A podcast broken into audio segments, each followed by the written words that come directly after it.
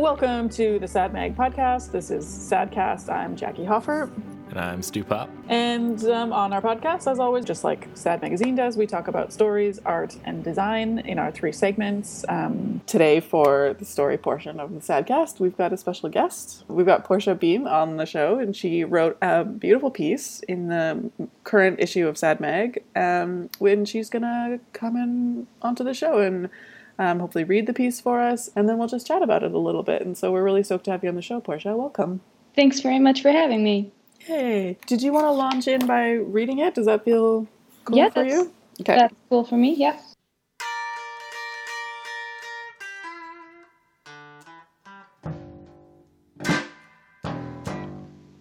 One night a few summers back, my boyfriend's mom got a call out. She's an EMT, and there'd been an incident on the island. There had been a, a stabbing uh, in her neighbor's house. One person was dead, and another who survived, but not by much. The attacker had fled into the bushes and was hiding from the police. The ferry was stopped, and the island entered a lockdown. Word spreads quickly in a place like Gabriola, and everyone waited anxiously to hear that he'd been caught so the island could return to normal and begin gossiping. Waiting made me restless. Fear made me reckless. My boyfriend and I went out driving with a couple of friends. It was a hot summer night, but very clear, the heat made us heavy, but very aware and awake. We chatted nervously to one another, almost whispering. We watched the bugs flicker through the headlights as we moved our fingers through the wind, dangling and flexing them out of the windows. We all sort of moved together without argument. We parked and got out of the car, moving in darkness down a well worn path towards a beach. The moon was gray and electric, and the water was very calm, the tide was so high that there was no beach. The steps led straight into the water, and we hung our clothes in the branches of a tree. A hot afternoon low tide had warmed the rocks up all day, enough that the water felt like skin on skin, like being eaten, like being in space. Swimming at night kindles a weird kind of peaceful fear, just giving in to darkness, depth, loneliness, facing outwards in a way that turns fears into a powerful ally. There's a comfort in moving alone inside of fear. The island, with its only exit cut off, becomes a very different place. I guess this happens each night when the ferry runs cease, but lockdown is different. The danger was on the island, somewhere in the woods. Night swimming under these circumstances felt like pulling a fire alarm just to see what would happen next, to be someone making things happen, to destroy the sense of passivity that waiting creates.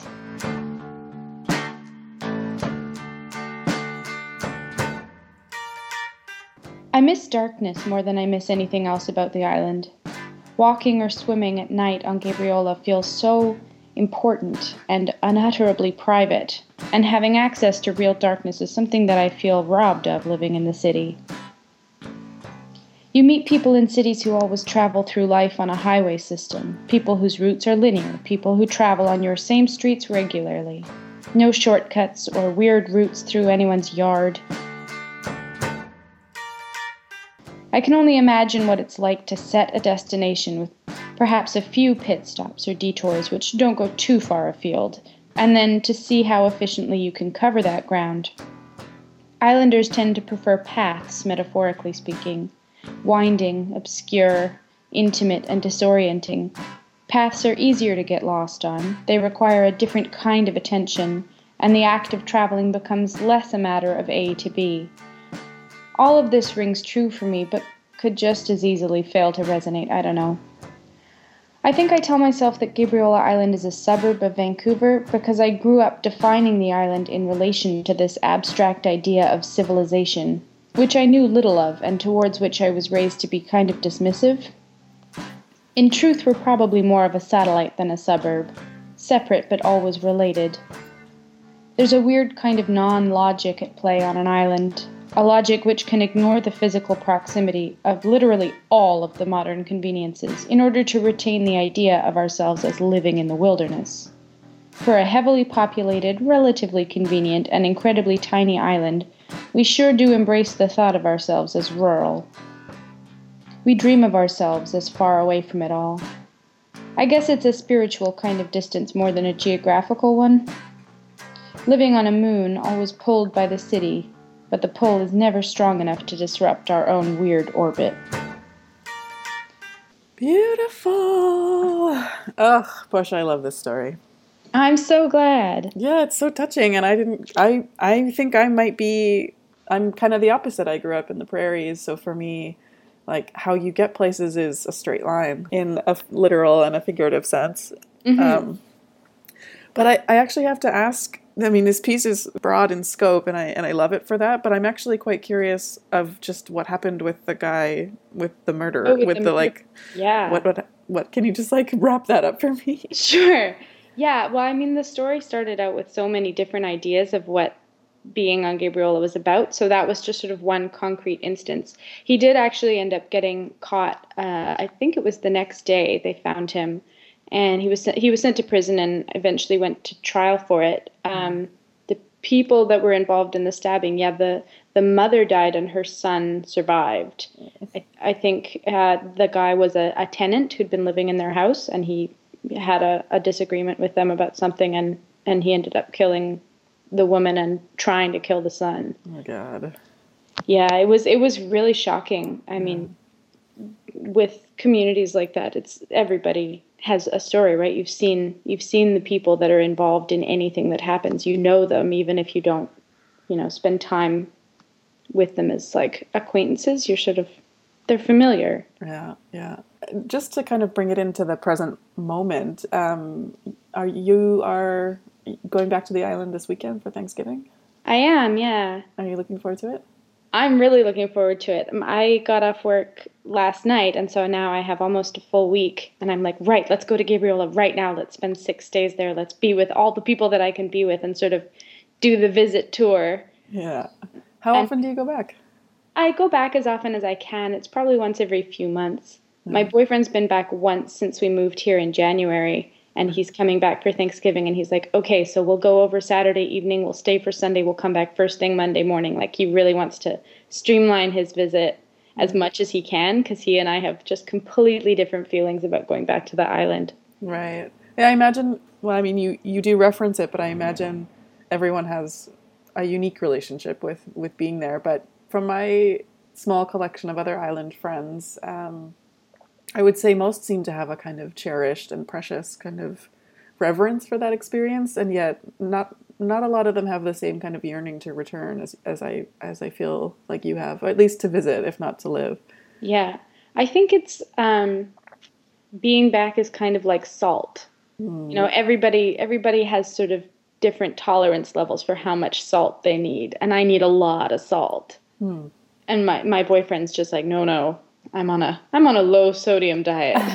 exactly. It's like I need a I need as much as it takes to keep my mom happy, but I can't. He can't take the sort of intense focus that shifts onto him when he's there because everyone hasn't seen him in so long. They all want to know where have you been? What have you been up to? What have you learned? How are you different than the last time I saw you? right. Right. And he's like, I don't know, I don't know, I don't know. yeah. Um, I'm wondering, like, in your experience growing up, like, how much does the population shift on, on Gabriola? Like, Um, I think that the the change in population with Gabriola is generally a very seasonal one. There's a lot of houses that are empty for half the year. oh, And okay, People come from the city for, you know, three weeks in the summertime and then leave their house empty for the rest of the year, which accounts for a lot of the sort of shift that happens. Most of the year-round residents, they know they know what they're in for. Though certainly people have had to start thinking, you know, do I do I need to move away from here before the ferries get so expensive that I can't, that I'm trapped. I can't imagine what it's like to feel like your whole livelihood is beholden to BC ferries, or like your whole existence. Really, I, I think I can. I have a lot of compassion for that struggle because to me, there's so much um, freedom available of just the idea that I can get in my car and drive away if I need to, even though I don't do that very often. hmm just the fact that it's there. Exactly. But knowing that it's prohibitively expensive to, to kind of leave m- makes it harder to feel comfortable, I think, in a way, almost. Even for hardcore islanders.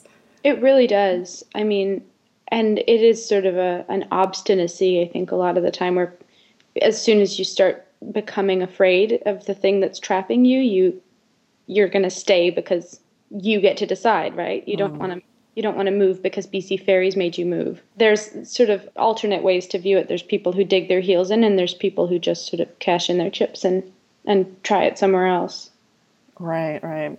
And I imagine too, um, I have a good friend who grew up on Cortes, and I, I remember visiting her one New Year's, and I remember thinking that, um, like, pretty much everyone on the island had some kind of craft, or you know, I mean, I think it's just mm-hmm. it's so unusual to me to live in a community where pretty much everyone is is sort of self sufficient, or yeah. almost self sufficient, and like I'm yeah, that's so sort of foreign to me, really. I love the idea of people who have crafts being self sufficient. like all I can think about is how much of a struggle it is to convince people of the like the worth of the craft that you're mm-hmm. doing. Because yeah, Gabriola has like probably six or seven Christmas craft fairs every year, but it's like when everyone's a crafter, where's the money coming from? I suppose. Well, I met. I mean, and this is the thing that kind of interested me about Cortes, and this is where that kind of utopianism I think comes in with some of these island cultures is this idea of you know bartering and, and trading and and and getting by in a in a sort of moneyless ecosystem. And I'm curious how much that that happens on Gabriola. There's definitely an attempt to be beholden for as little as possible. I mean, there's a lot of people trying to create sort of sustainable uh, food for themselves and and to preserve food and to to be wise in their choices of what they have to buy just because it's such a such a process to try and get rid of waste or to try and accumulate new things. Mm. So there is definitely a lot of um, consideration put into how how things are going to last, what your future is going to look like. There's a lot of apocalypse planning, and and even just like you know pantries and root cellars and needing to make sure you have enough for the winter because you may get snowed in. I was visiting my friends um, that live out on Lake Errock, which um, is one of whom is Shelley Stefan, who's also featured in this issue.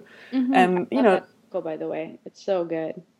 Yeah, um, and uh, and they so they live in a very small community, um, just sort of surrounding the lake, and a lot of those places are just summer homes for folks, but um, we were hanging out by the lake, and uh, one of their neighbors came by and started to chat with them, and and a couple things occurred to me about what's just in the conversation that we'd had about what what's so great about these smaller communities, and that I think is really missing from Vancouver is is just what you say in your piece about being able to have conversations with people who are different from you and maybe come from a different background or have a different perspective or politics or whatever and there's definitely like a you know this this particular woman pretty quickly was able to kind of clarify that her dream is to just sort of like have a shotgun and move into the forest. Like she just she's just that kind of woman and doesn't really have a lot of trust for anyone and everything's kind of a conspiracy but she's also like really sweet and lovely and stoned and like beautiful kind of crazy old lady. And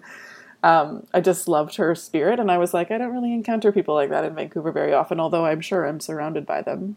Yeah I think uh, public transit is one of the only sort of venues for that to occur here, or in mm-hmm. my experience so far. It's that's the only place where you're sort of trapped with people that you may not have much in common with, and you do sort of have to consider one another and and take into account all of these different people. Right. Um, and but people here tend to be very guarded about those kind of interactions. Where I am much more ready to accept that I may just be approached by somebody who wants to talk about something. Mm-hmm. Yeah, and I think that's a you know I think we can all learn from that quite a bit. Um, it is really nice though. It's like it's a really beautiful feeling to be able to leave your house and feel like you don't know anyone that you see as you walk down the street. You're not going to be stopped. You don't have to have any conversations. You just do these sort of cursory interactions to move through the city. Mm. Like, you know, hi bus driver. How's your morning going? And then you just get to go sit down. Whereas on gabriola it's like oh hi you're driving the only bus on the island and i know you and i know your kids and you know i haven't been here for months so you want to know what i've been up to. Like every space you move into is kind of fraught with these um, perhaps overly intimate interactions just because everyone is curious about the people that they they know and you know everyone. Yeah. Yeah. I- Gabriola, I find is worse for that than I think some of the smaller islands like Lasqueti and, and Cortes. People there are definitely, um, I find, are much more willing to respect your boundaries and just sort of nod and move on, like nod and pass one another as you're both out walking your dogs or whatever. Right. Um, one thing I was going to say, I, I had to because I had to pre-record with Stu, and with Stu, I had him kind of just say a few things about how how your piece uh, touched him, and because he grew up in Fernie, and so he has a different kind of perspective of it than than even I do, and and now Stu's thoughts on Portia's piece remotely. Yeah, coming to you from exile in Maple Ridge. um, It's a very suburban issue of the podcast. I'm yep. proud to say. Yeah, it. Uh, I really, really like the piece uh, because it a lot of stuff she talked about kind of reminded me of uh, of Fernie. Less murder story, but the things like uh, the like sort of absolute darkness that you get not being in the city. And the one that really struck me, that really reminded me of growing up in, in my small hometown, uh, was uh, taking routes through other people's yards, which you would never do in the city. Right. you- They'd think you're trying to rob them and Right. Now, is that because people's yards are really big, or No, you just cut through. There'd be paths through some people's yards. It's just you know the fast. If there was a route through someone's yard to where you need to go, cut through it. Um, I would always cut through people's yards to get to my elementary school because it was a lot faster to just like cut through someone's backyard down a hill and then I was there as opposed to like a 20 minute walk along the roads. Uh, yeah, I don't know. I don't know if it's w- why people weren't weird about it, but it, you know, Fernie at least is kind of place where people didn't lock their doors if they were home, and right? Yeah, Do you miss that? uh, a little bit. But the the trade off is of all the things you can do in the city is a little is good. Hi, Portia. Sorry I can't be there. No problem. I liked your story. Okay, well, I think we're probably gonna just wrap it up there. Um, in the third segment of our show, um, Stu and I are going to talk about our ideal Thanksgiving, and I just wanted to maybe throw that question to you too. Like, is there in a kind of fantasy scenario, is there sort of like what makes your your your dreamiest Thanksgiving? Yeah. Um I have like two families to celebrate with and one of them is a very expansive, super like welcoming my boyfriend's family. There's like there's just a million of them and they're all lovely, but I didn't grow up with any of them and so I feel very much out of out of my element, though I've adapted. Um but my ideal Thanksgiving increasingly has just become like like stripped of all the trappings of what Thanksgiving is. It's just like a really nice walk with some people that I like talking to and maybe there's a little bit of sunshine and eventually, you know, I'm I'm not hungry at the end of the night. That's that's basically all I ask for. I love it. We're all terrible at holidays. so we just make a point to like spend time with one another and that's everything else is, you know, gravy if you'll forgive the joke. uh, I think that's perfect. Okay, well, thanks so much for joining us, Portia. Yeah, and, um, Thanks for having me. and um, yeah, and have a great have a great Thanksgiving weekend, and uh, we'll talk to you again soon. You as well. Thanks, Jackie.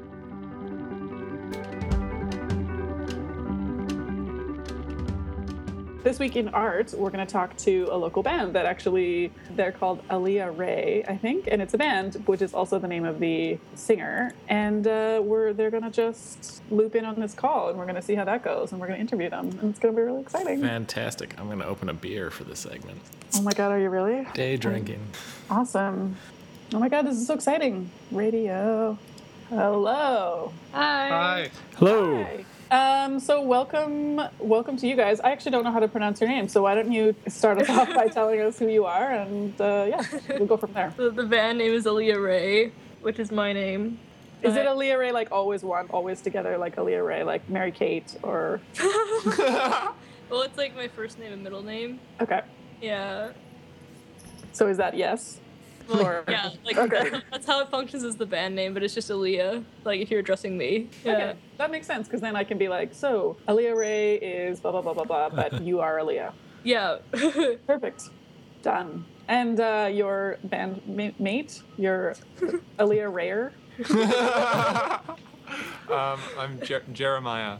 Hi, Jeremiah. So I'm Jackie. I'm the producer and um, host of Sadcast, and my co-host is. Stu Pop. Okay, so you guys are you guys coming to us live from New West, or do you just hail from New West and you're somewhere in East Van in a basement? What's your what's your No, well, um, two out of three of us are in New West. We're in New West right now. We're at my place. Mhm. Yeah, but we practice in Delta. this is this is kind of ideal for us because so sad cast comes is a is a family member of sad magazine and obviously you guys are familiar with sad mag but we just released the suburbia issue where we talk about everybody and everything happening um, that's not happening in vancouver proper and so it's it's a kind of nice bonus to have you guys representing new west and delta Well, we're, we're really glad to. I mean, we're really glad to be a part of it. So, Yeah. So why don't you tell us a little bit about um, your yeah, just how you got started? Maybe um, I know you used to be uh, a solo artist, Aaliyah Aaliyah Aaliyah Ray. uh, were you a solo artist under the name Aaliyah Ray too? Because that's going to get confusing. Yeah, I was. Okay. Um, and the, the reason we didn't change it was just because um, it was such a like natural progression into a band. Um, and the only thing that really changed is how we represented ourselves. And so it went from being like, oh, I'm playing a show with these backing musicians to, you know, we're playing shows and um, we started collaborating a lot more musically. And um, we just never, we, we brought up changing the band name and we're still kind of like, maybe we should have a band name. But um, so far, it's just, it's just going to be under my name. So. And why don't you just walk us through kind of like your history so far as a band?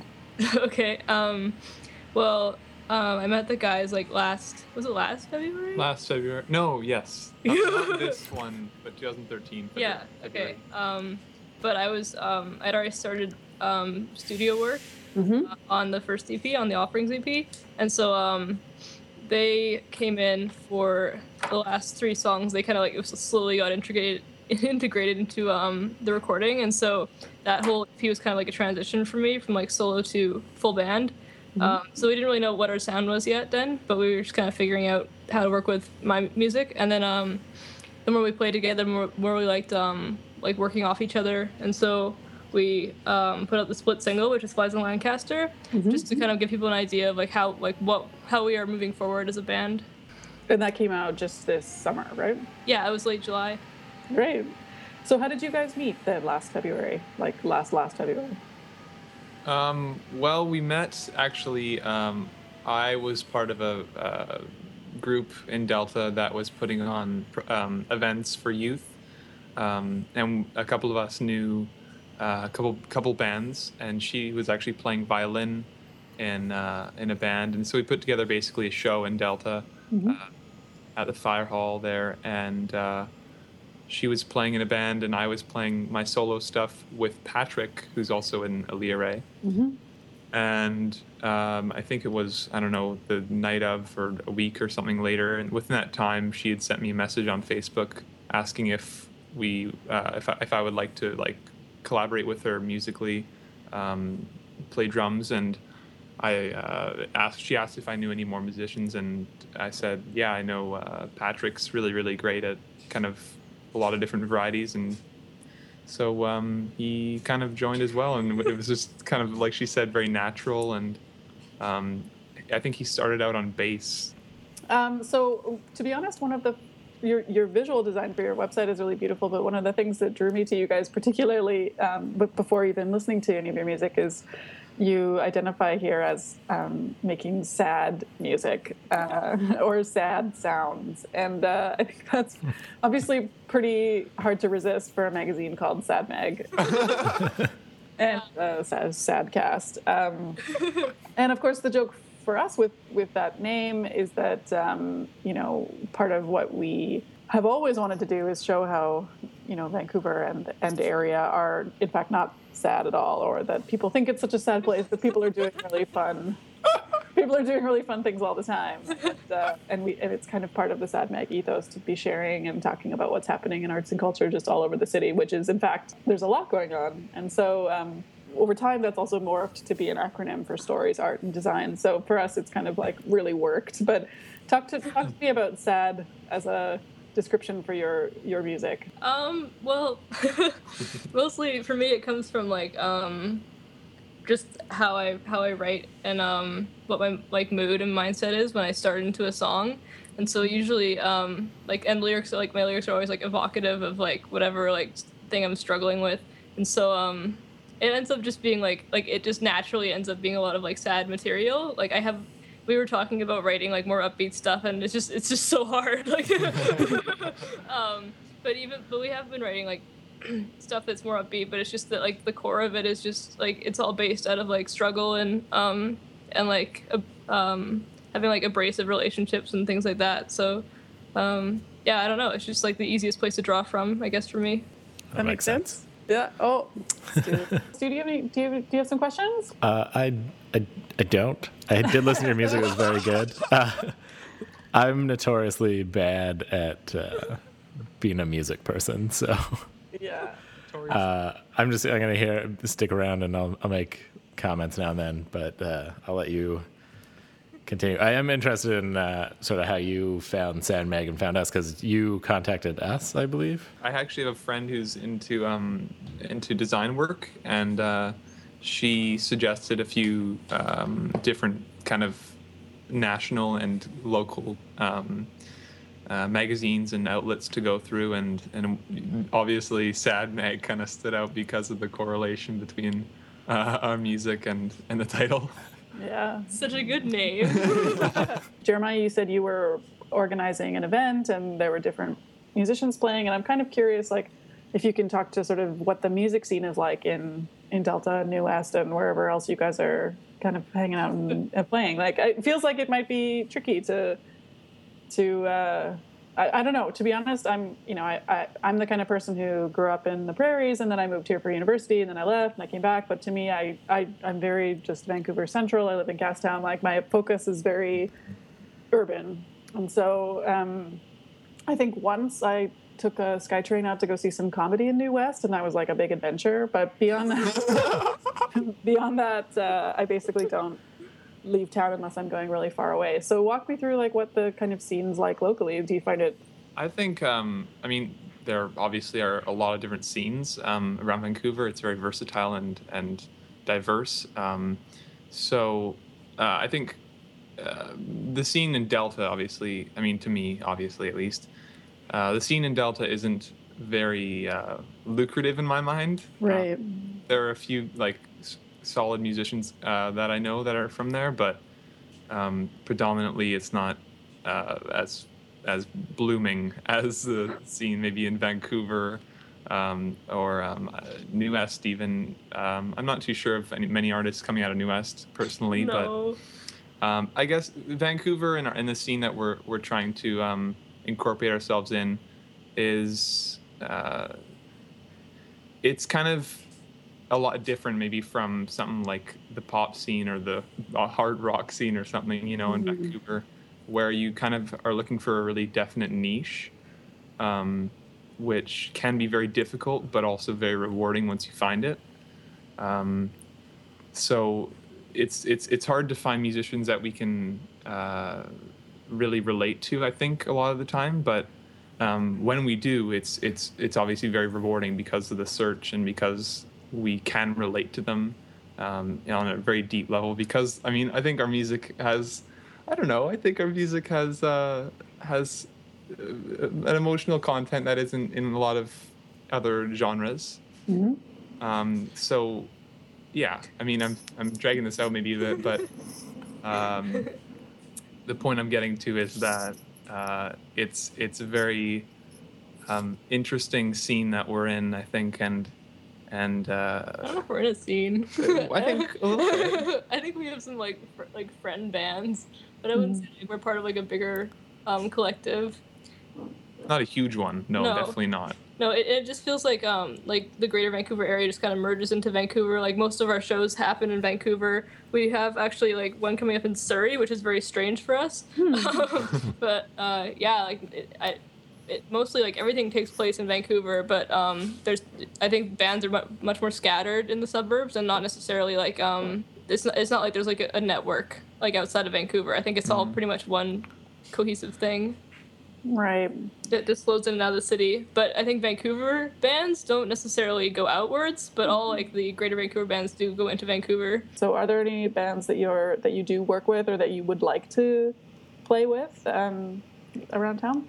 Um, well, a, a really big we, we would love. We really want to play. We want, really want to play with We the City at some point. Um, but they're we're not quite there yet. Um, but we we have made like a lot of um, friends with some bands that, that we really like. Um, we're playing with Derival like this coming Saturday, and um, we played a couple times with them. They're really great, and um, we're planning. We really hit it off with this band called The Good and Everyone, and they've had like a few like scattered projects and stuff. But um, they want to do like a like a tour with us and stuff. So we're kind of planning things with them right now. So that's been really great.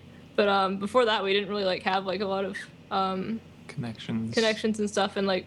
I, I don't know how we got shows. People just asked us, but we, we didn't really know them. Yeah. So, yeah. Cool. We've been pretty lucky. We've been meeting, meeting a lot of people this year. It's been really great.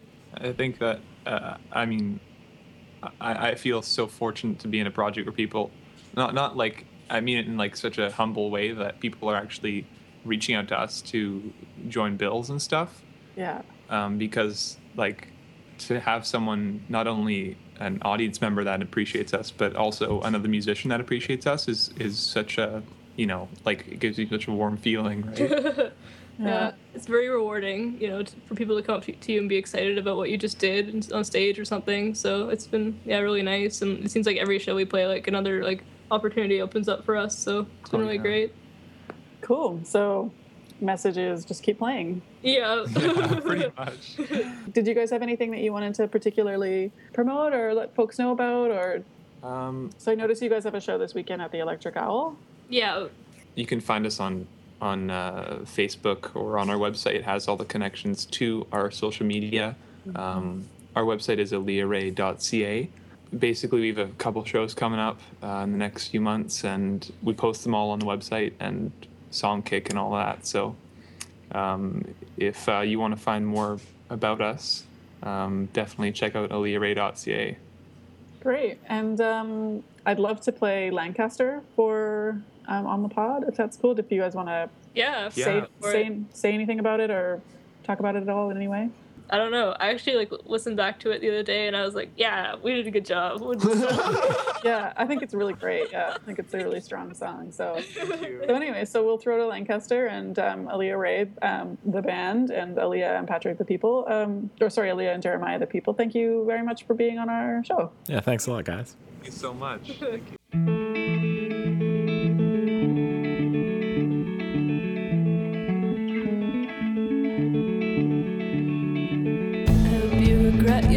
When you sleep.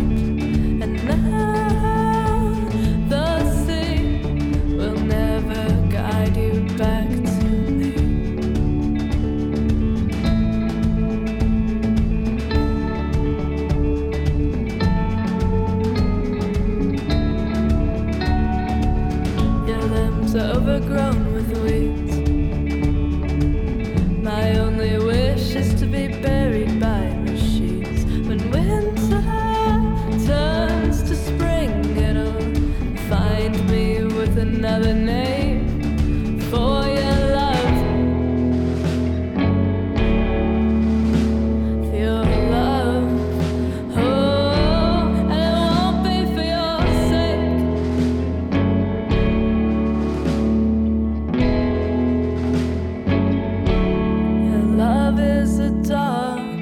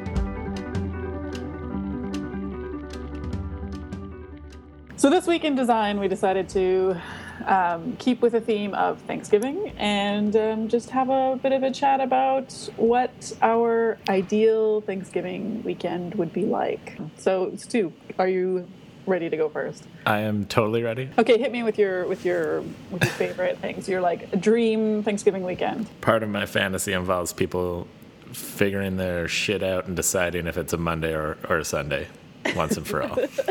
I'm tired of this never knowing. Why don't you like it? Because my friends always do like an orphan Thanksgiving. Uh, mm-hmm. and then me, the, no one ever has their family thing on the same day, so it's always like, "Are we doing it Sunday or Monday?" And then it's like, "Well, my, my family's doing it Monday." It's like, "Oh, my family's doing it Sunday." Uh, you know? This year, I was finally like, "Why don't we just do it on a fucking Saturday, guys?" Exactly. Do Orphan Saturday or do Family Saturday? Orphan Saturday. Yeah, I think Orphan Saturday makes a lot of sense. And then you want to roll out like kind of hungover to your family one on Sunday, and then Monday is just like total free day off. Oh wait, I'm talking about my fantasy weekend. No, no, that's good. That's I'm Yeah. I am down with that. See, because my my ideal would be the Orphan Saturday, mm-hmm. kind of hungover, Family Sunday, Absolutely.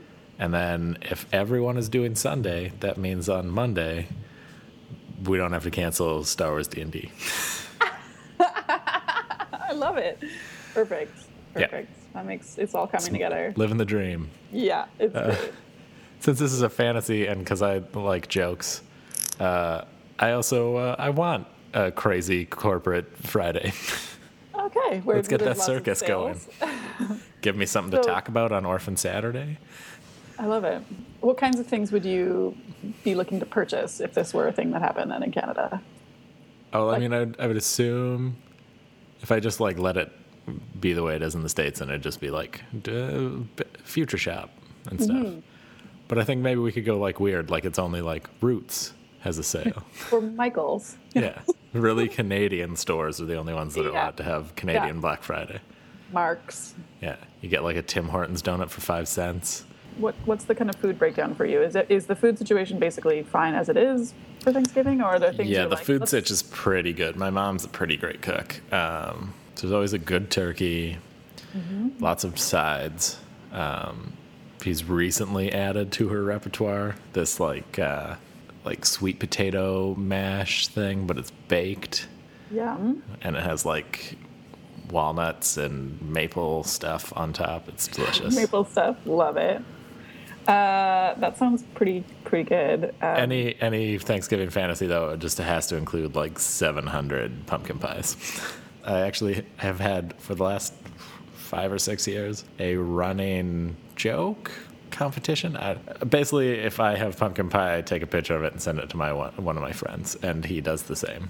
As it's basically like bragging, like I have pumpkin pie right now and you don't. I have not had a pumpkin pie in the last six years that I did not do that for. Is the breakdown in your family that your mom typically does all the cooking, or is it more just for the holidays, or how does that work? Yeah, it's more just for the holidays. Um, the my parents, I think they alternate, and I, cook sometimes as well. Yeah, I mean, for for me, uh, I would say that okay, my poor mom can, will never live this down. But there's one year, I guess, uh, maybe I was like eight or nine, and I I guess we were maybe going away for the weekend, and we'd come back, or, or I don't know, I don't know what was going on. My parents were always working. My mom was a nurse; she worked a lot of shifts. Like things were, my folks were busy, and and and it, and I think one year Thanksgiving, my parents were just like, you know what, we're just not going to do it this year like it's no big deal. And I think it was no big deal. I don't think it mattered. I don't think anybody really cared. But I don't know. I maybe I took some heat at school with like no turkey leftovers, or I don't know. For some reason, I experienced some shame, and then my and then I turned around and shamed my mom. And so, literally, for the entire rest of my life, there's this spirit of this particular Thanksgiving looming over us, which is like it's it's kind of a running joke now, just with my mom, where we joke about like not really doing anything, like that one year you know, and like, or just having like a mac and cheese Thanksgiving, like that one year. And, you know, and even though I feel horrible now for being that child that shamed their mother, but, but, uh, you know, kids are jerks. To me now, I, I really do try to get it if I can, although I've never hosted one. Um, I have a cousin here in town who, who invites me over for family Thanksgiving, but you know, I'm, I'm also, I tend to also go to an orphan one, and I agree. It's always this problem of like, which day is the day? So I think that's kind of why I like the a lot of the foods that happen at orphan Thanksgivings because they tend to be a little bit more potlucky, and so you end up getting like everyone's versions of whatever their favorite things are, and I find that so much more interesting. I come from a, you know, Saskatchewan and Alberta, so you know, like I never, I didn't know what an eggplant was until I was in university. You know, like we don't have any like fancy veg. There's no like parsnips or uh, any, you know, even asparagus is kind of like, what? It's weird. Not that that's seasonally appropriate, but just you know, like we just didn't have a lot of weird special vegetables. Even sweet potatoes or yams, like that's not. We don't do that. So it's too much color. so, I, you know, I feel like uh, the, the the meal I experience with my family at home is not maybe my favorite meal, but the experience is my favorite because of my nieces and just being with my family. It's like such a rare treat for me now. So, I think my fantasy weekend would actually be to transport myself to my parents for a day. Or my sister's usually is the host now because she's got the biggest house, and um, and then be magically transported back in my turkey comatose. So yeah, so maybe let's add let's let's uh let's wrap that up. I mean, I don't know. I'd love to hear from our listeners if you want to tweet it. We really need to make a a special Twitter just for this Sadcast. Yep. Uh, do we want to have a hashtag though? Uh, like Yeah. sad Thanksgiving. Sad Thanksgiving? Yeah.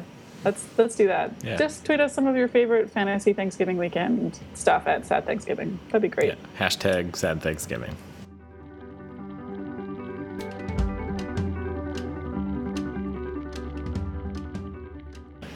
Okay, well, um, zooming to the end now, that wraps up another episode of the Sadcast. Um, again, check out our, our Tumblr, sadcast.tumblr.com. Um, it's going to take us probably a little while to get everything all linked up with sadmag.ca, but for those of you diehard listeners, we thank you again for tuning in. And, um, and uh, yeah, by all means, you know, uh, however it is that you're encountering our, our podcast, um, if you like it, um, and I know we're, we're still growing and shifting, but if you like it, please share it with your friends. You know, retweet us, uh, you know, post about us. We'd, we'd love to, to reach more folks. And uh, Yeah, absolutely. And of course, uh, subscribe, rate us in iTunes. That always helps. all right, um, so the next few weeks are going to be um, probably podcast lists. Um, this one we're going to be uploading while I'm already gone on my magical tour. I have I really want to name the tour like I'm going on tour, even though I'm just going on a big road trip, but.